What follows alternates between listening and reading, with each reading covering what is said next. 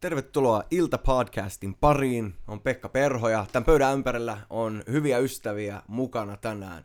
Finnilän Markus, tervetuloa. Kiitos, kiitos. Markus Särkkä, Kasana tunnettu, tervetuloa Kasaa.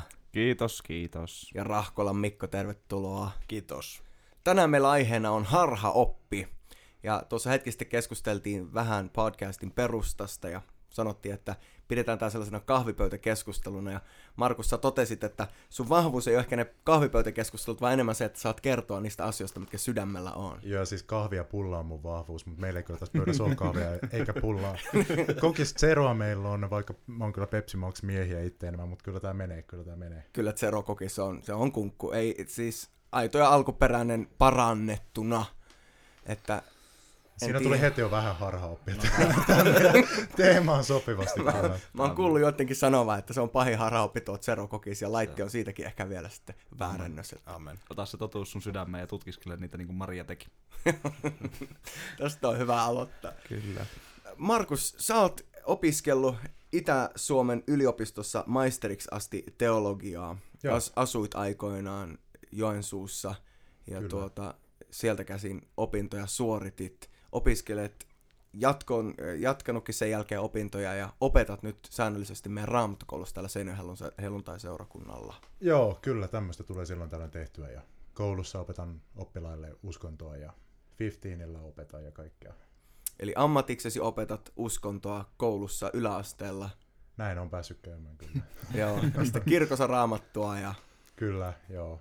Mulla, tää on niinku, ha- harrastus on työ- ja palvelutehtävä harrastus. Ja on, onneksi nykyään on lapsi, niin tota, on jotain muutakin elämää, mutta kyllä tämä on lähellä sydäntä, tämä harhaopettaminen. Eli teologia on lähellä sydäntä. Ja Kasa ja Mikko, te olette kans opiskelleet jonkin verran. Mikko, oot ollut just meidän opetuslapsioskoulussa täällä helluntai-seurakunnalla. Kyllä. Ja siellä oot opiskellut raamattua ja tutkinut syvyyksiä. Ja, Joo. Näin on päässyt kanssa käymään. ja Kasa, Viimeistä viikkoa viedään. Niin totta, nyt on kohta päättymässä se kausi. Kasa, oot ollut työharjoittelussa täällä Seinäjoen ja Joo. Mä oon tota käynyt itse asiassa Markus Finnilän opetukset tulla raamattu koulussa ja siellä on kyllä silmät auennut moneen suuntaan ja ehkä mennyt kiinnikin johonkin suuntaan, en tiedä. Mutta semmoista avaruutta on tullut sitä kautta ja sitten tietysti pyrkii lukemaan kaiken näköisiä kirjoja ja että sais vähän semmoista avaruutta, ettei ole niin suppea katseinen elämä. Markus, haluaisitko kertoa meille vähän tuosta mallista, mitä opetat raamattukoulussakin harhaoppeihin liittyen? Joo, harhaoppi yleensä, yleensä se rinnastetaan semmoiseen käsitteeseen kuin oikea oppi. Ja ajatus on se, että meillä, meillä pitäisi olla oikea oppi ja sitten kaikki muu on harhaoppeja. Mutta tämä tämmöinen kaksijakoinen malli, niin se ei mun mielestä toimi monestakaan syystä. Ensinnäkin siinä on välissä vaikka mitä, ja toisekseen semmoista oikeaa oppia ei ole mun mielestä olemassakaan. Jos ajatellaan, että oikea oppi olisi sitä, että joku kirkko tai lahko tai ihminen olisi löytänyt sen täy- täyden totuuden ja pystyisi sen esittämään sanallisessa muodossa kun kristillinen väite ja näkemys on se, että Jeesus Kristus on totuus. Mm. Hän, hänen persoonassaan ja opetuksissaan ja työssä ja elämässään mm. ja kuolemassa ylösnousemuksessa, siinä näkyy totuus. Ja Jeesuksen persona ei ole tiivistettävissä ollenkaan mihinkään oppiin tai, tai sanoihin tai mihinkään, mihinkään tollaiseen, vaan, vaan pointti on se, että meillä on suhde Jeesukseen. Mm. Mutta siitä huolimatta oppi on tosi tärkeä. Ja mä tykkään paljon enemmän semmoisesta termistä kuin terve oppi. Eli oikeaan oppiin mä en, mä en usko, mutta terve oppi kyllä, kyllä löytyy. Se on, se on semmoista oppia, joka auttaa kristittyjä, auttaa seurakuntia elämään yhteydessä totuuteen eli Jeesukseen. Ja mä uskon, että, että kaikkien suurten kristillisten haarojen ja kirkkojen seurakuntien opetus menee, menee periaatteessa tänne terveen opin, opin ö, ö, skaalalle. Mutta sitten on opetusta, joka poikkeaa siitä terveestä opista. Ja se on sellaista, mikä vie ihmistä kauemmas Jeesuksesta, kauemmas totuudesta. Ja askel sinne kauemmas totuudesta on sitten epäterve oppi. Ja mä, mä miellän epäterveellä opilla jotain sellaista, että, että otetaan periaatteessa ihan, ihan oikeita asioita, mutta painotetaan liikaa jotakin juttua. Vaikkapa painotetaan liikaa, liikaa Jumalan tahtoa ja unohdetaan armo. Tai painotetaan mm. armoa liikaa ja unohdetaan täysin tällaiset moraaliset jutut. Tai painotetaan menestystä liikaa ja unohdetaan kärsimystä. Tai painotetaan, painotetaan kärsimystä liikaa ja unohdetaan se, että Jumala voi myös siunata ihmistä. Mm. Mutta se ei ole vielä harhaoppia. Harhaoppi on sitten paljon vakavampi juttu, ja semmoistakin on olemassa. Harhaoppi yleensä käsitetään niin, että siinä on kysymys siitä, että opetetaan jotain sellaista, mikä on räikeässä ristiriidassa jonkun kristinuskon perusopetuksen kanssa. Ja se on semmoinen asia, että sitä ei pidä kevyesti ö, käyttää tätä harhaoppileimaa. Ö, ensinnäkään yksittäisiä kristittyjä ei mun mielestä pidä syyllistää siitä, jos he ajattelee väärin tai uskoo väärin jonkun mielestä, että sä oot harhaoppinen, vaan harhaoppisuus on semmoinen käsite, mitä pitää käyttää mun mielestä ö, sellaisissa vakavissa tilanteissa, kun joku, joku opettajatehtävässä oleva seurakunnan opettaja opettaa jotain, mikä on ristiriidassa kristiuskon kanssa. Ja käytännössä se tarkoittaa sitä, että joku, joku semmoista kolmesta pääopista kielletään, eli, eli kolminaisuusoppi, eli usko siihen, että isä, poika ja pyhä henki on yksi Jumala, tai oppi Kristuksen kahdesta luonnosta, eli usko siihen, että Jeesus on sataprosenttisesti Jumala, sataprosenttisesti ihminen, tai oppi siitä, että, että Jeesus on ainoa tai erityinen tie Jumalan yhteyteen. Eli jos tuodaan vaikka jotain muita pelastusteita Jeesuksen rinnalle, niin siinä, siinä vaiheessa saattaa herätä kysymys, että onko har, harhaopista kysymys. Eli kolminaisuusoppi, kaksiluonto-oppi ja oppi Jeesuksesta ainoana tienä Jumalan luokse, niin ne on ne, millä oikeastaan yleensä koetellaan se, että onko joku harhaoppia vai ei. Sulla oli tuossa tosi upea kuva tulosti tuohon, näytit, näytit meille, missä keskellä onko tuossa viisi ympyrää yhteensä, jotka ikään kuin pienenee pienenemistään. Tuossa keskimmäisessä on Jeesus ja siitä ympärillä on vihreä ympyrä ja sitten on vaalean vihreä, keltainen ja punainen ympyrä. Mitä kauemmaksi Jeesuksesta mennään, niin sen vaarallisemman alueelle liikutaan.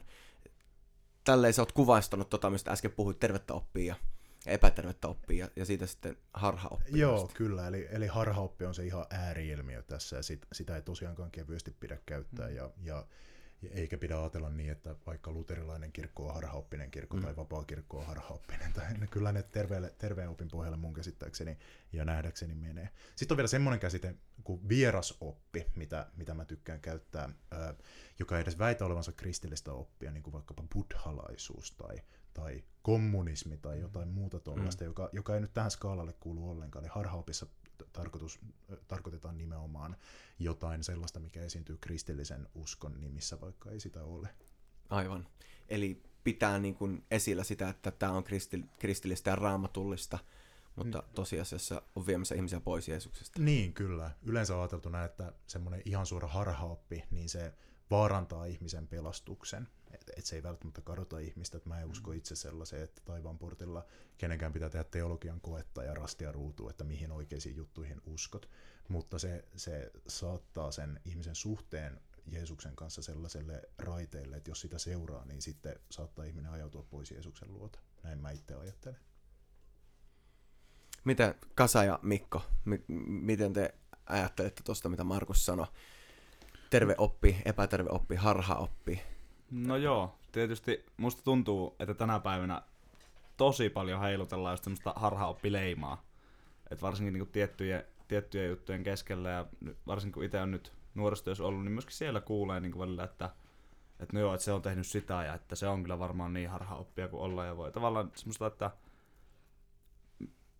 on joitakin tapauksia, missä sitten itsekin on miettinyt, että ja kuunnellut vielä, ja sitten on jäänyt vähän semmoinen niinku, että se tuntuu, että nykypäivänä on tosi voimakas semmoinen asenne, että etitään enemmän sitä, mikä on harhaa, kuin että niin kuin tuossa Markuksen kuvassa, että mentäisiin sinne keskelle etsittäisiin sitä totuutta. Mm. Ja mulla on semmoinen fiilis, että tänä päivänä niin kuin hirveästi siihen totuuteen ei keskitytä niin paljon, vaan siihen keskitytään tosi paljon siihen, että mikä menee nyt pieleen. En tiedä, onko teillä tämmöisiä kokemuksia, mutta mulla on vähän semmoinen, ja että itse pyrin aina keskittymään siihen, että mitä mä voin saada vaikka tästä puheesta. Jos me ruvetaan katsoa niin vaikka meidän seurakunnan opettajia, niin totta, totta kaikki erilaisia. Teillä on kaikilla erilaisia painotuksia ja voitte ajatella niin kuin asioista eri tavalla. Mutta mun mielestä silti niin kuin, niin, harva... meillä voi olla yksityiskohdissa niin. eroavaisuuksia. Niin, niin kyllä. Pää, mutta... Pääoppi on, on samaa, jotain painotuseroja voi niin. olla. Mutta just se, että siellä on kuitenkin ne perusperiaatteet löytyy ne samat. Mutta joskus tuntuu, että semmoisten sivuraitteet niin kuin sivuraitteiden takia niin kuin leimataan harhaoppiseksi tai muuta. Tässä joku aika sitten äh, oli, oli tota sellainen sanonta Paavalin kirjasta nostettuna tosi voimakkaasti esille, mitä Paavali sanoi aika tässä kirjassa luvussa 5, että koetelkaa kaikki. pitäkää se mikä hyvä on, koetelkaa kaikkia. Ja joillekin siitä on ehkä tullut sellainen mantra, että, että tykkää koetella kaiken, mikä liikkuu ja, ja näkyvillä on. Mitä te sanoisitte koettelemisesta, että millä tavalla oppia tulisi koetella? Mikä on tervettä opin koettelemista? Terve opin koetteleminen, se on ensinnäkin mun mielestä, se on juurtunut seurakunnan elämään. Et siinä ei ole kysymys semmoisesta yksityisyrittämisestä, että minä, minä yksin metsästän totuutta ja paljastan, paljastan valheen siellä, missä se on, vaan mun mielestä kun kristitty on lauma-eläin, niin se, se pitää lähteä siitä, että mä haluan toimia seurakunnan parhaaksi. Ja mun mielestä terveessä seurakunnassa pitää, pitää pystyä antamaan kritiikkiä ja, mm, ja mm, se, se niin kuuluu tähän ja, ja se on, se, mutta mut se, että siinäkin voidaan lipsahtaa liian pitkälle, jos sitten elämän pääjutuksi tulee se, että etsitään sitä valhetta. Mm. Tervettä koettelemista on se, että rakkaudella ö, raamattua, verrataan sitä opetusta raamattua, että onko se sen, sen mukaista. Tietenkin se on, se on hyvin vaikea tehtävä, koska raamattu on sarja, sarja ö, tarinoita ja runoja ja kirjeitä, jotka on tiettyyn tilanteeseen ja näkyjä, näkyjä ja, ja tollaisia, niin joskus on tosi vaikea koetella raamatun sanan valossa, mm. valossa tätä, mutta si, sen, sitä on tehty 2000 vuotta, niin onneksi, onneksi aika paljon on kertynyt tähän, tähän tietenkin sit niitä työkaluja ja menneet sukupolvet on onnistunut sitä jo aika paljon, paljon tekemään mitkä on sellaisia työkaluja, mitä sä nostit pintaan ja jos ajatellaan niin kuin historiallisesti, niin mitä on sellaisia tärkeitä asioita tietää, kun haluaa pysyä itse terveellä pohjalla opissa? No me helluntalaiset ei kauheasti, kauheasti tykätä noita uskontunnustuksia kauheasti miettiä, mutta nekin, ne siellä taustalla on, eli apostolinen uskontunnustus, Nikea uskontunnustus, mm. Atanasiuksen uskontunnustus, kolme uskon, uskontunnustusta, jotka kaikki kristityt hyväksyy ja allekirjoittaa, niin ne on sellaiset ö, työkalupatteristot, jotka menneet sukupolvet, meidän uskon isän ja, isät ja äidit on kehittänyt, jo, joilla saa tavallaan otteen siitä, että voidaan verrata, että onko joku opetus raamatun mukaista vai ei. Eli jos, jos esimerkiksi joku alkaisi vaikkapa opettaa, että Jumalalla on neljäs persoona, vaikkapa äiti Jumala tai, tai veljenpoika Jumala, niin, niin siinä vaiheessa tietysti, koska se, se ei löydy mm-hmm. näistä uskon tunnustuksista, jotka perustuu raamattuun, niin alkaisi, alkaisi ehkä tuntumaan siltä, että tässä, tässä saattaa olla jotain mätää monesti on kuitenkin niin, niinkin, että, että joku asia saattaa tuntua hirveän harhaoppiselta, varsinkin jostakin toisesta seurakunnasta tai taustasta tai kirkosta tuleva opetus, ainoastaan siitä syystä, että se on erilaista kuin se, mihin on itse tottunut mm-hmm. tässä, tässä vaikka mun kontekstissa, vaikka helluntailaisuudessa. Mm-hmm. Mutta sitten kun siihen perehtyy, että minkä takia jossakin toisessa kirkossa vaikka ajatellaan tietyllä lailla ja tutustuu niihin juuriin ja että sano, samoilla sanoilla voidaan tarkoittaa eri asioita, niin mm-hmm. se, se saattaa aueta, että, että samasta asiasta puhutaan eri sanoilla. Mutta raamatun tuntemus siinä, siinä on tärkeä. Ja, ja tärkeää on myös miettiä mun mielestä sitä, että mitä Jeesus teki, miten Jeesus toimi, toimi täällä ma- maan päällä ollessaan.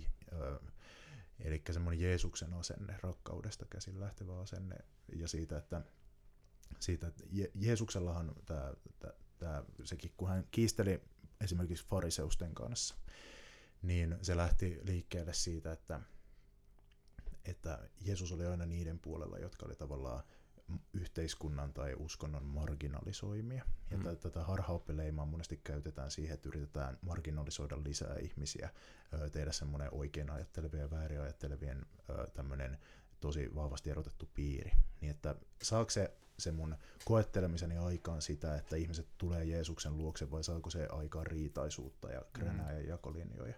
Tosi, tosi Jeesuksenkin toiminta toki sai niitä aikaan, mutta siinä oli enemmän kysymys siitä, että ihmisiä kutsuttiin Jumalan yhteyteen. Mm. Mm. Miten teillä on, Kasa ja Mikko, koetelkaa kaikki toteutunut omassa elämässä?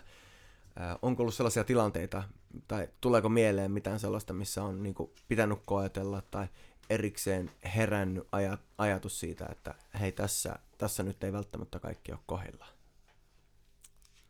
No kyllä varmasti joskus on jossain tilaisuudessa mahdollisesti ollut, missä on ehkä ollut eri mieltä opettajan kanssa, mutta siinäkin voidaan katsoa myös omaa vajavaisuuteen myös siinä raamatun tuntemisessa, että jos moni on sanasessa eri mieltä, niin mä voin ottaa sen raamatun käteen ja tutkia sitä ja katsoa, että oliko mulla itsellä joku mielipide raamatun vastainen, että en ollut kasvanut vielä sillä alueella tarpeeksi.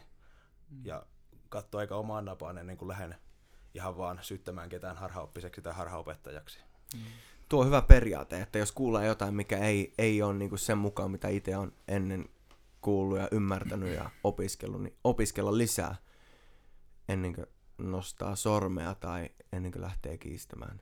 Tuo, mitä Markus sanoi hetki sitten siitä, että terveessä pitää saada kritisoida, on mun mielestä äärettömän tärkeää, että pitää pystyä avoimesti puhua ja, ja se pitää, pitää olla sellaista, missä, minkä keskellä pystyy nostaa sen huolenaiheen. Mm-hmm. Joku, jos joku kuuntelijoista, jossa on seurakunnassa ja, ja kuulee siellä usein opetusta, mikä niin kuin omasta mielestä kuulostaa siltä, että nyt ollaan lakihenkisyyden puolella tai jossain muussa, mikä pikkuhiljaa voi ruveta ohjaamaan ihmisiä poispäin Jeesuksesta ja esimerkiksi lakihenkisyys keskittyy omiin tekoihin, eikä Jeesuksen täytettyyn tekoon tosi vahvasti, niin, niin pitää uskaltaa puhua tai sanoa tai jollain tavalla reagoida. Ja tässä mun mielestä on tärkeä, niin kun lähtee joko kritisoimaan tai niin muuten kyseenalaistamaan sitä, on tärkeää niin muistaa se, että ei lähde semmoisella jääräpäisellä linjalla. Tosi paljon on sitä myös, että niin lähdetään, että että minun tapa ajatellaan oikein tai kyllä tuo on hyvä, mutta tuo on huono. Että tavallaan ei ole niin jyrkkä, vaan niin kuin pyrkii luomaan sen keskustelun kautta niin kuin myös itselle sitä avarakatseisuutta, että okei, voisikohan se olla näin ja lähtee tutkimaan sitä, niin kuin Mikkokin sanoi, että tutkimalla lisää niin kuin voi löytää niin kuin uusia väyliä. Ja, että ei ole jyrkkä siinä omassaan, vaan että pyrkii luomaan, Jumalakin haluaa, että me mennään uskossa koko ajan eteenpäin, eikä mm. jämähdetä johonkin tiettyyn ja pidetä vaan siitäkin, vaan että me mennään eteenpäin. Niin sama juttu tässä. Kyllä. Esimerkiksi jos ajattelee ihan, mitä voitaisiin laskea kristillisiksi ja terveiksi opiksi, missä me ollaan eri mieltä helluntalaisena, esimerkiksi kastekysymys, lapsikaste tai uskovan mm. Niin sen sijaan, että osoittaa sormella, että tuo on harhaoppia, kun kastaa lapsena, niin kuunnella ja ymmärtää, että minkä takia. Se on just että, että voi olla todella raamatullisetkin perusteet sille toiminnalle. Ehkä mä näen tekstin eri tavalla, mutta ei välttämättä tarvitse tuomia, tuomita toista heti sen perusteella, että, että nyt ollaan, me ollaan oikeassa ja te olette väärässä, vaan, vaan tiet, tietyissä jutuissa voi olla eri näkemyksiä ilman, että se on sellainen juttu, mikä erottaa Jumalasta tai johtaa täysin pieleen. Kyllä todella hyvin sanottu. Mähän itse olin ennen, ennen siis aivan täysiverinen harhaopin metsästä, ja mikä oli hmm. hirveän hauskaa. mä, aina kun mä tulin kokoukseen tai nuorten iltaan, niin mä oikein yritin laskea ensinnäkin ylistysbiiseissä olevat harhaopit, joita on siis, niitä on hyvin paljon. Mä, mä joskus edelleenkin siis, siis huonoina päivinä viihdytän itseäni sillä lailla. Sitten rukouksissa olevat ja todistuspuheenvuoroissa olevat harhaopit ja sitten vielä saarnassa olevat harhaopit, siitä niitä yleensä eniten.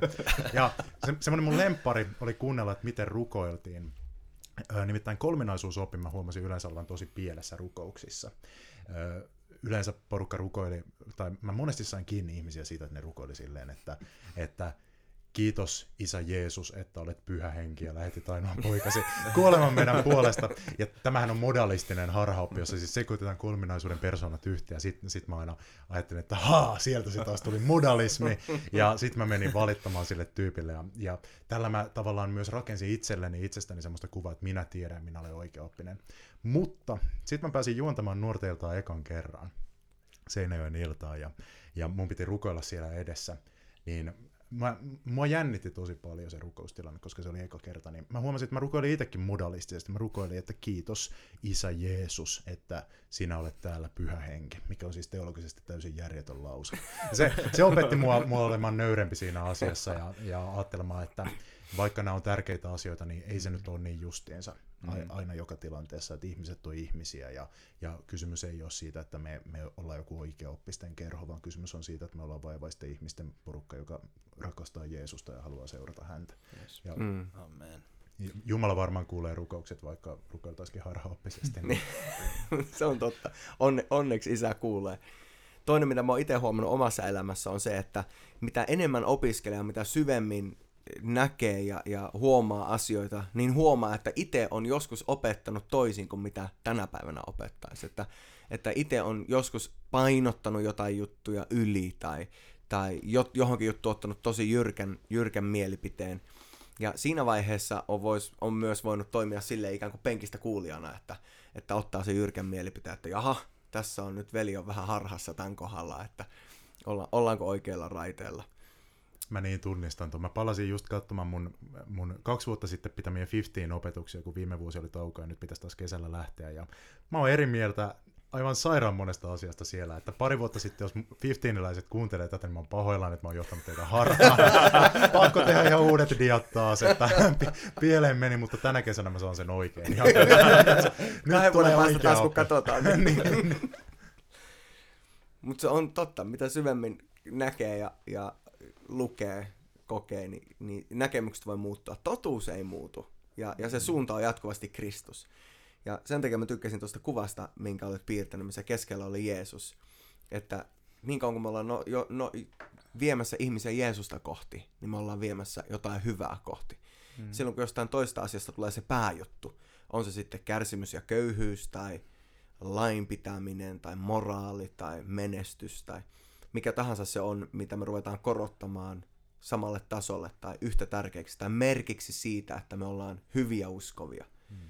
niin, niin silloin me ollaan vaarallisella vesillä ja ruvetaan johtamaan ihmisiä keskittymään johonkin muuhun kuin Jeesukseen. Menestysteologia on sellainen sana, mikä nousee esille aina silloin tällöin ja ja jotkut, jotkut sanoo, että tuo on menestysteologia tai tämä on menestysteologiaa. Ja, ja se on sellainen just harhaoppimetsästäjien ehkä lempisana monessa keskustelussa, että kuka on sitäkin mieltä ja kuka on tätä mieltä. Mitä mieltä te olette menestysteologista? Mitä se on ja mitä se ei ole? Tällainen nöyrä kysymys. Jaha. Tota, Mä, mä en ole paras, mä en tiedä miksi mä otin tämän puheenvuoron, mutta Sen takia kun muut ei halua. kaikki rupes vilkuilemaan toisiaan. Tuli heti kiusallinen ilmapiiri. Ei. Tota, menestysteologia, mä oon itse näitä harhaoppia näiden muiden kannalla, niin kuin, että se on aika julmaa se, miten sitä leimasinta käytetään. Että nykyisin mä oon itse pitänyt uhripuheen, eli kolehtipuheen, en siis lammas enkä teurasuhripuhetta, vaan ihan tota, kolehtipuheen Seinäjoen illassa ja on tultu joskus kysymään sitten jälkeenpäin, että, että, että tarkoittaa se sitä, että, niinku, että jos mä annan tonne rahaa, niin Jumala antaa mulle rahaa. Tai niinku, mm. että, hy, että hyödynkö mä siitä. Mm. Että mä, ja mulla on niinku oma kokemus ja mä haluan jakaa sitä eteenpäin. Ja se on semmoinen niinku, kun liian herkästi just erottaa se, että Jumala haluaa siunata meitä, pitää meistä huolta, ei Jumala ole tarkoittanut meitä elää niin kuin kärsimyksen keskellä. Että ja sitten se sekoitetaan niin tosi herkästi siihen, että se raha ja mammona ja tota, kaikki menestys niin olisi niin kuin se ykkösjuttu. Vaan että ei edelleenkin tota, kaiken kes- keskipiste on Jeesus. Ja mulle on niin kuin, miten mä pyrin erottelemaan sen, niin on hyvin simppeli. Mä aina haluan ajatella niin, että mä oon saanut kaiken Jumalalta – kaikki mikä täällä on ei ole mm. oikeasti mun. Saattaa kuulostaa vähän hurjalta tai absurdilta ajatukselta, mutta niin mä ajattelen. Mä oon saanut kaiken Jumalalta lahjaksi, niin miksi mä en osoittaisi sitä esimerkiksi kolehdin kautta, mun tekojen kautta, että mä haluan antaa sitä takaisin.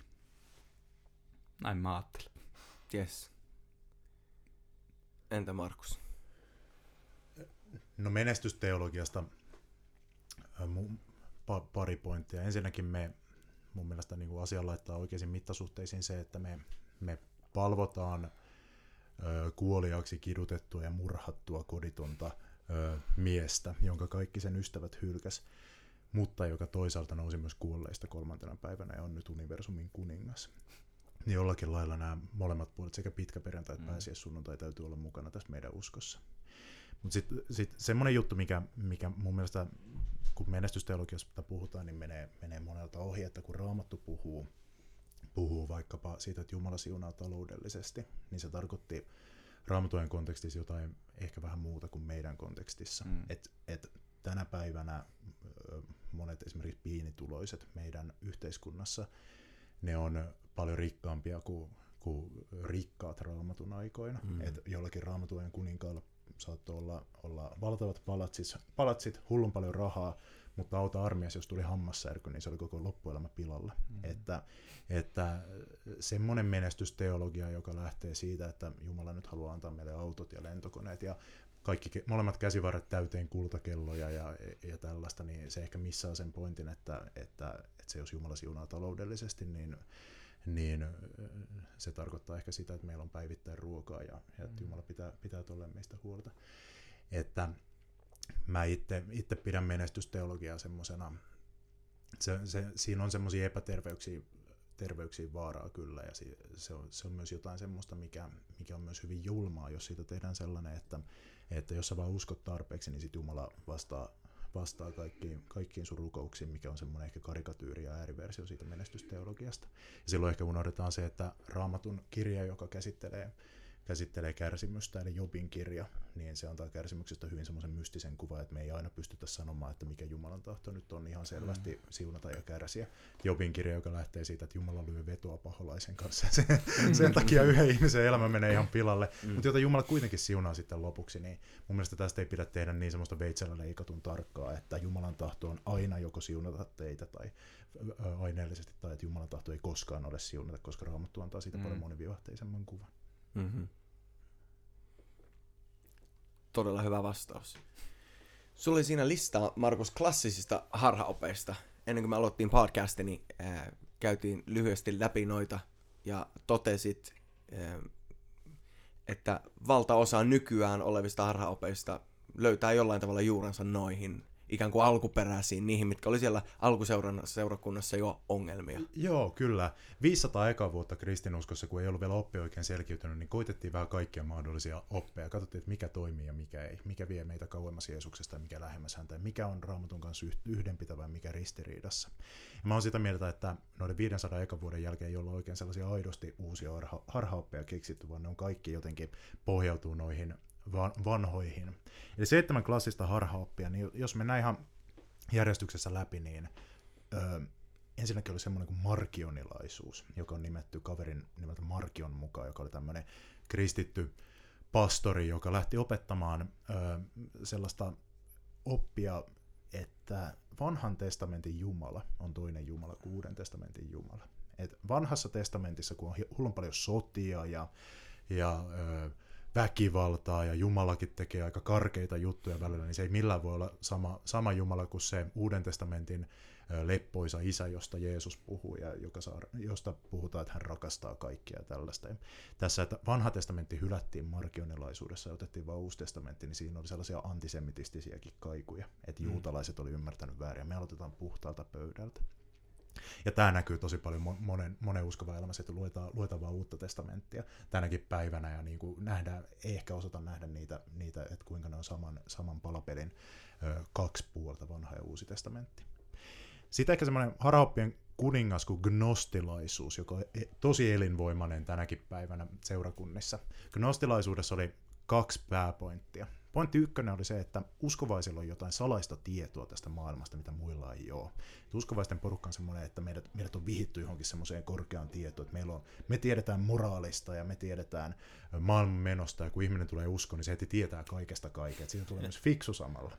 Ja, mutta toinen tärkeämpi pointti gnostilaisuudessa oli se, että tämä fyysinen maailma on paha, tai ainakin jotenkin vähempiarvoinen kuin hengellinen maailma. Mikä tarkoitti sitä, että, että esimerkiksi syöminen tai seksuaalisuus tai, tai vaikka liikunta. Ne oli huonoja juttuja, että enemmän piti keskittyä vaan rukoilemaan ja ylistämään ja, ja tällaisiin juttuihin. Ja gnostilaisuus myös näki pelastuksen sellaisena, että pelastuksessa on kysymys siitä, että, että niin ihmisen sielu vapautuu ruumiista ja pääsee taivaaseen. Ja se on se ihmisen lopullinen päämäärä. Ja nyt moni kuulija varmaan miettii, että eikö, eikö se sitten mene niin, että nä, näinhän meillekin opetetaan, että päästään, päästään sitten kun kuollaan niin taivaaseen tuonne jonnekin, mutta Raamattuhan näin ei opeta, vaan Raamattu opettaa, että ihminen on ruumillinen olento ja että tavoite on ylösnousemus. Eli sama, mikä tapahtuu pääsiäisenä Jeesukselle, eli hyvin, hyvin fyysisestä todellisuudesta Raamattu puhuu. Ja ö, kuoleman jälkeinen elämä taivaassa, mitä se tarkoittaakaan, niin se on semmoinen hyvin kiusallinen välitila, mikä, mikä ei pitäisi olla, olla se meidän päämäärä ruumis on jollain tavalla paha. Halutaan pois niin kuin fyysisestä ja, ja niin kuin ruumis itsessään voi olla sellainen niin kuin petollinen ja siinä asuu jollain tavalla syntiä. Ja, ja et, että ruumis itsessä olisi jotain huonoa ja henki olisi hyvää. Ja mä oon joskus törmännyt siihenkin ajatteluun jossakin ihmisissä, että, että jumalsuhde on jotain sellaista, mikä niin kuin on, on niin syvällä sydämessä, että, että jos mä vaan pääsin irti mun ruumiista ja, ja ehkä väärin ymmärtää jotain Jeesuksenkin opetuksista siitä, että leikkaa käsi pois ja silmä pois ja Joo mennään sellaisiin äärimmäisyyksiin. Että... Kyllä. Siinä myös väärin ymmärretään monesti, jos Paavalin kirjeitä luetaan, niin Paavalihan puhuu paljon meidän pahasta lihasta. Moni ajattelee, että se tarkoittaa sitten, että ruumis on paha, mutta liha ei Paavalille tarkoita samaa kuin ruumis, vaan ne on kaksi eri asiaa. Paavali kirjoittaa siitä, että ruumis ö, nousee, nousee uuteen elämään ja menee Jumalan valtakuntaan, mutta liha ei. Liha, liha on tavallaan Paavalin tapa puhua siitä, että me ollaan kiinni tässä todellisuudessa ö, syntisinä ihmisinä, mutta ruumis sinänsä on hyvä. Ja se, sitä nostilaisuudessa ei, ei oivallettu, eikä oivalleta. Sitten kolmas harhaoppi on areiolaisuus. Ja areiolaisuus oli semmoinen, joka, josta meinasi tulla kristinuskon valtavirtaa, ja se levisi Euroopassa, esimerkiksi Ranska ja Saksa oli kauan areiolaisia alueita. Ja areiolaisuuden mukaan Jeesus ei ole Jumala, vaan Jeesus on ihminen. Et Jeesus oli sairaan hyvä ihminen ja sika hyvä ihminen ja pelastaja ja ehkä jopa jollakin lailla jumalallinen, mutta ei Jumala. Et isä on Jumala ja Jeesus on sitten jotain muuta. Tänä päivänä areiolaisuus näkyy esimerkiksi öö, Jehovan todistajissa, tä, ö, uskonnossa, joka perustuu raamatuopetuksiin, mutta joka on lähtenyt sitten areiolaiselle linjalle ja ehkä islamissakin jollain lailla. Muslimithan pitää Jeesusta profeettana, mutta ei Jumalana tai Jumalan hmm. poikana. Sitten doketismi, joka on vastakohta areiolaisuudelle. Eli kun areiolaiset ajattelivat, että Jeesus ei ole Jumala, vaan ihminen, niin doketistit ajatteli, että Jeesus ei ole ihminen, se on Jumala ja se vaan näytti ihmiseltä. Eli tämmöinen, he ajattelivat, että kun Jeesus syntyi ihmiseksi, niin se tarkoitti sitä, että Jumala pukeutui ihmispukuun, veti vetskarin kiinni ja se vaan näytti, näytti siis siltä mutta tämä johtaa tietynlaiseen gnostilaisuuteen myös, eli, eli Jumala ei tullut ihan oikeasti ihmiseksi, mikä tarkoittaa sitä, että, että tässä fyysisessä todellisuudessa on jotain semmoista, mikä, mitä Jumala ei jollakin lailla hyväksy. Ja siitä seuraa myös se, että Jeesus ei oikeasti olisi kuollut meidän puolesta ristillä, eikä ylösnousemuksessaan nostanut ihmisyyttä ihan oikeasti kuolleista ja mahdollistanut meidän lunastusta. Viides tämmöinen klassinen harhaoppi oli donatolaisuus. Ja donatolaiset ajattelivat niin, että jos ei elä Jeesuksen käskyjen mukaan, niin silloin ei saa kuulua kirkkoon.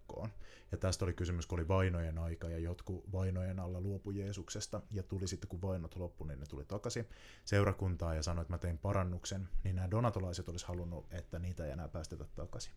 Eli nostettiin tämä moraalinen standardi tosi korkealle eikä sallittu tilaa lankemuksille. Ja tämä siis on harhaoppi, vaikka tähänkin aina, aina silloin tällöin varsinkin ehkä ennen vanhaa ollaan syyllistytty äh, monissa seurakunnissa. Sitten kuudentena oli pelagiolaisuus, mikä tarkoitti sitä, että ihmisestä voi tulla synnitön, ihminen voi pelastaa itse itsensä, jos se vaan vähän potkii, että ihminen ei sinänsä tarvitse Jumalan armoa muuta kuin alkuun, että Jumalan armo on alku ja sitten me ollaankin omilla ja sitten me yritetään pyhittäytyä itsekseen ja kyllä se onnistuu, kun vaan tarpeeksi yritetään. Ja sitten on seitsemäntenä nestoriolaisuus, joka oli tämmöinen harhaoppi, jossa ajateltiin, että, että Jeesuksella on kaksi persoonaa, että Jeesuksella on ihmispersona ja Jumalapersona, jotka on jotenkin liimattu yhteen. Ja tätä, tätä, tästä teologit kiistelee, että mistä tässä oikeastaan oli kysymys, että toi on jo niin, niin jotenkin korkea, korkea ja tarkkaa teologia, että kukaan ei oikein ymmärrä, että mikä siinä se harha oli, mutta joka tapauksessa siinä kielletään Jeesuksen yhteys. Ja mä väitän, että nämä, nämä seitsemän on ne, mitkä tänäkin päivänä elää ja nostaa silloin tällöin päätään pintaan, ja, ja oikeastaan kaikki harhaopit on jotain versiota näistä yleensä. Oletteko te törmännyt johonkin näihin, kuka tahansa tässä pöydän äärellä olevista, oletteko te törmännyt näihin jossain keskustelussa tai ajattelumallissa tai, tai mä itse törmään monesti esimerkiksi rukouspalveluhetkissä tai sieluhoidollisissa mm. hetkissä huomaa, että ihmisillä on, on tosi outojakin ajatuksia siitä, että miten Jumala näkee minut ja, ja, ja mikä minussa on väärin ja miksi mä oon tällainen ja, ja mi, miten mä voisin muuttua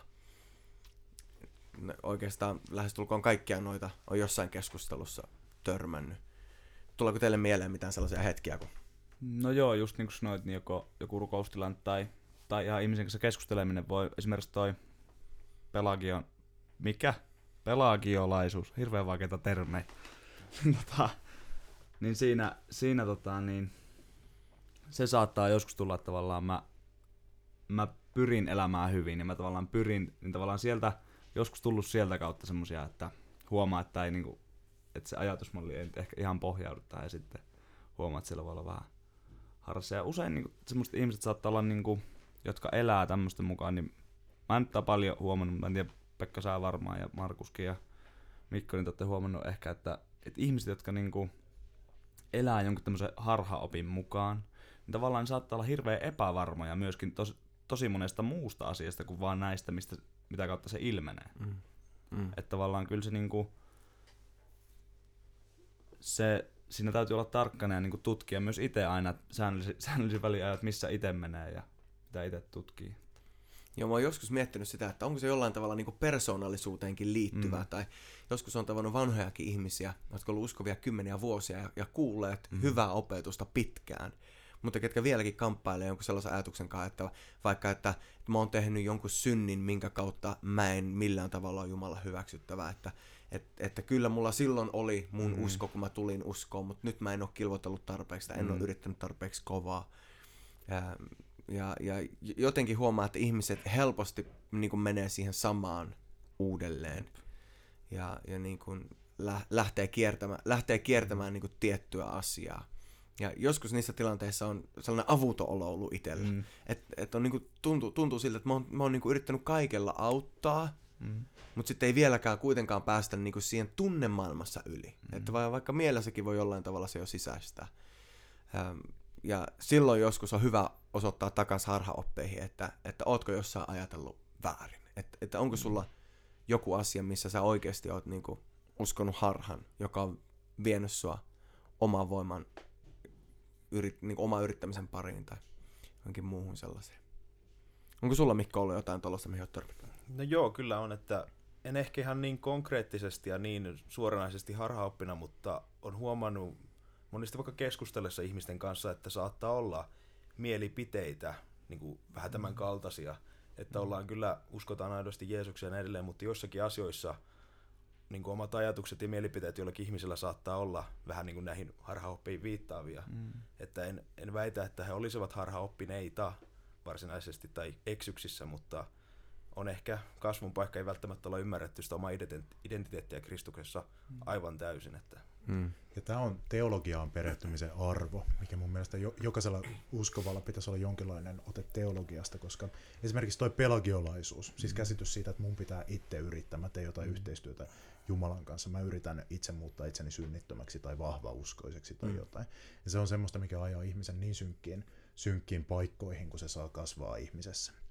Että, että tämä, kun tähän törmäisi vaikka kun tutustuu näihin harhaoppeihin ja tähän historiaan, niin tietää, että aha, tämän on niin kuin meidän uskon äidit ja isät nähnyt, että tämä ei ole raamatun mukaista. Jo, jo silloin niin kuin, joskus 1500 vuotta sitten. Niin se mm. voi, voi säästää ihmisen niin, niin monelta ja tehdä, tuoda semmoisen armollisen elämän asenteen itselleenkin. Että mun ei tarvitse yrittää, mun ei tarvitse yrittää tehdä itsestäni jotain uskoista tai, tai karismaattisempaa tai jotenkin parempaa ihmistä, vaan mä saan luottaa siihen, että Jumala hyväksyy mut sellaisena kuin mä oon. Mä en edes pysty saavuttaa tällaista täydellisyyttä, joten miksi en voi luottaa Jumalan armoon.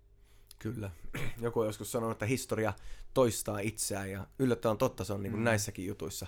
Kyllä. Että uudelleen ja uudelleen törmätään samoihin ajatuksiin ja samoihin kamppailuihin. Ja joskus historian tietäminen, teologian tunteminen ja myös kirkkohistoria ja, ja aj- ajattelijoiden ainakin sellainen päällimmäinen tunteminen on hyvästä. Osaisit sä Markus jotain neuvoa jollekin kuuntelijoille, jotka sanoo, että hei mä haluaisin lisää oppia, mutta mulla ei, mä en voi ottaa neljää vuotta ja lähteä opiskelemaan teologiaa. Eh, mitä on sellaisia tavallaan helppoja askeleita, mitä, mitä moni voisi ottaa? No kirjastohan on täynnä loistavia toinen toistaan harhaoppisempia johdantoja teologiaan. Semmoinen, jos haluaa saada, saada yleiskäsityksen siitä, että mitä, mitä nyt kristinuskossa on ajateltu, koko skaala ja mihin tuloksiin on tultu, niin semmoinen englantilainen teologian proffa kuin Alistair McGrath, eli Alistair McGrath, niin silloin tämmöinen paksu, sininen, kirjan, jonka nimi on Kristillisen uskon perusteet. Niin se on semmoinen, mitä, minkä lukasemalla saa, saa hyvän käsityksen tästä, että miksi me uskotaan niin kuin me uskotaan ja missä on tavallaan ne rajat, että mitä, minkä sisällä voidaan, mistä keskustellaan. Niin siitä nyt pääsee, pääsee aika hyvin, hyvin eteenpäin. Sitten semmoinen kirja kuin Raamattu on, on ihan hyvä. Sitä hyvä, kannattaa lukea. Hyvä kans. Joo, sitä kannattaa lukea. Raamattu on muuten, muuten ihan loistava resurssi YouTubessa, jota liian vähän tunnetaan. The Bible Project YouTube-kanava, aivan huikeita videoita tekee raamatuopetuksista. Ja suomenkielisiä tekstityksiäkin niihin löytyy, eli, eli Bible Project kannattaa käydä, käydä katsomassa, niin sieltä, sieltä esimerkiksi saa raamatun kirjoihin ja siihen isoon kertomukseen semmoista otetta. Se on muuten ihan törkeä hyvä, en tiedä, ootteko te käynyt katsomassa Mikkaakaan Olen kattonut, yksi Facebook-kaveri jako, se on ollut vissiin suomentamassa niitä Suomen tuossa niitä, niin tota istuu tässäkin pöydässä tällä Joo, hetkellä. fin- Markus on Joo. ne suomalaiset tekstit niihin kirjoittanut. Kyllä. Ihan hui- huipputyötä oot Markus Joo. tehnyt. Ja ne videot on ihan sellaista laatua, että jos yhden katsoo, niin on hirveän vaikea olla katsomatta Se heti seuraavaa perää. Se on Että näin. ne on to- todella katsomisen arvoisia. Joo. Ja, ja sitten sit tietysti semmoinen meidän seurakunnan raamattukoulu. Sielläkin on, sielläkin on ihan huikeita opettajia. Ja ei ne kaikki niin huikeita ole, mutta osa, osa on huikeita. Ja, ja sitten siellä, on, sit siellä on minäkin opettamassa. Niin, niin syksyllä taas alkaa uusi kurssi, että, että se kestää niin kuin, se on kolme kertaa kuussa tiistaisin kolme luentoa näistä aiheista. Ja siellä, siellä kyllä saa hyvän, hyvän paketin sinne vaan mukaan, jos Seinäjoella tai lähialueella vaikuttaa tai, tai vaikka kauempanakin. Kyllä, se on tiistai-iltaisin puoli kuudesta puoli yhdeksää. Joo, että se, se maksaa, mitähän se, se olisi, ei se, ei se paljon maksa. Mutta 100 euroa Sa- koko joo, kausi. Että 100 euroa koko kausi, että, ei ole paha. että seurakunnalle vaan yhteyttä, niin syksyllä mennään taas. Se on todella kova ja sen pystyy niinku töiden ja koulun lomassa tekemään oikein hyvinkin, että se oli iltasi aina tiistaisin. Se on kyllä todella Siellä on hyvä. jonkin verran ollut kauempaakin porukkaa mukana.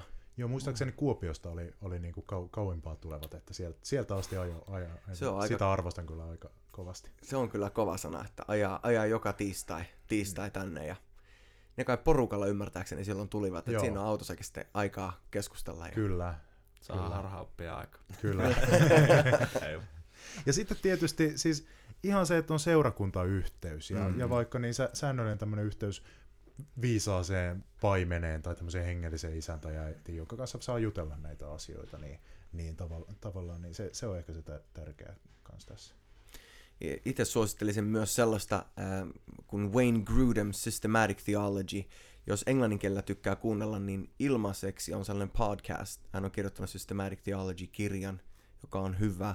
Se on evankelikaalinen ja oppi ei ole ihan kaikessa just helluntai-oppia, mutta uskoo pyhän hengen toimintaan tänään ja, ja kaikkeen tähän. On ollut kirjoittamassa, tai ollut yksi kääntäjistä ESV-käännöksessä, kun käännettiin English Standard Version raamatusta, mikä on yksi äh, sanaa tarkimpia ja ehkä, no, minun näkökulmasta parhaita englanninkielisiä raamatun käännöksiä. Äh, Wayne Grudem, kirjoitan G-R-U-D-E-M, ja hänellä on podcast, joka löytyy äh, iTunesista ja Google Playsta, äh, jossa on kymmenittäin äh, oppitunteja systemaattista teologiaa. Kannattaa punttisalilla laittaa se kuunteluun ja, ja saa siitäkin perustaa lisää elämälle. Ja niin kuin sanoit Markus, raamatun lukeminen, mikään ei korvaa sitä, että itse viettää aikaa Mm. sanassa. Ja muuten me rakennetaan muiden mielipiteille tai muiden näkemyksille sanasta. Itse kaivautua syvemmälle sinne. On parempi etsiä totuutta kuin etsiä harhoja. Ja, ja parempi viettää aikaa raamatun lähteellä kuin harhaoppia metsästelemässä. Amen. Amen. Teo, teologisesti vielä juteltiin tuossa ennen kuin aloitettiin niin korintolaiskirjeestä. Korintolaiskirja on, on aika mielenkiintoinen. Korinton seurakunnalla on hirveästi ongelmia ja Markus mainitsit siitä ennen kuin me aloitettiin. Eh, Haluatko sanoa, mitä kerroit tuossa? Joo, Korintin seurakunta, pa- Paavalihan aina kirjoitti nämä kirjeensä tiettyihin tilanteisiin. Ja Paavalin tavoitteena ei ollut välttämättä aina kirjoittaa semmoista yleisesitystä siitä, että se on sovellettavissa kaikkiin aikoihin sellaisenaan, vaan Paavali yritti saada aikaan jonkun muutoksen siinä yhteisössä, mihin hän kirjoitti. Ja Korintin seurakunta on, on jäänyt meille tämmöiseksi historialliseksi tota niin, esimerkiksi seurakunnassa, jossa on ihan kaikki aivan sekaisin. Et ensinnäkin ne, ne oli todella harhaoppisia, mikä näkyy siinä, että ne ei esimerkiksi tienneet ö, Jeesuksen ylösnousemuksesta.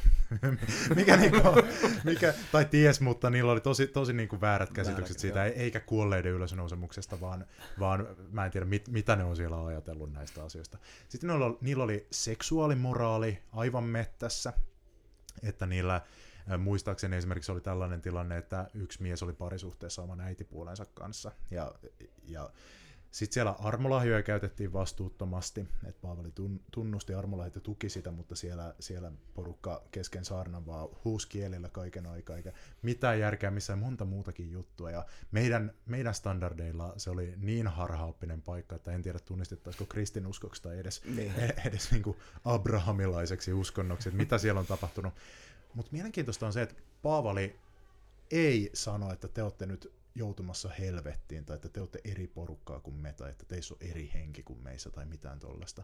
Vaan Paavali olettaa ja osoittaa kaikella sillä, mitä hän heille kirjoittaa, että hän kokee olevansa yhtä niiden kanssa, vaikka ne on ihan mettäs joka asiassa. Että Paavali opettaa niille ehtoollisesta ja sanoi, että ne on saman ehtoollispöydän porukkaa, vaikka siinäkin niillä oli hakemista. Ja tämä, että ehtoollispöytä jaetaan, niin se oli varhaisessa kristiuskossa merkki siitä, että aidosti nähtiin, että me ollaan samaa porukkaa, mm-hmm. seurataan samaa Jeesusta siitä huolimatta Paavali ö, ojentaa ja opettaa niitä näistä neiden käsityksistä.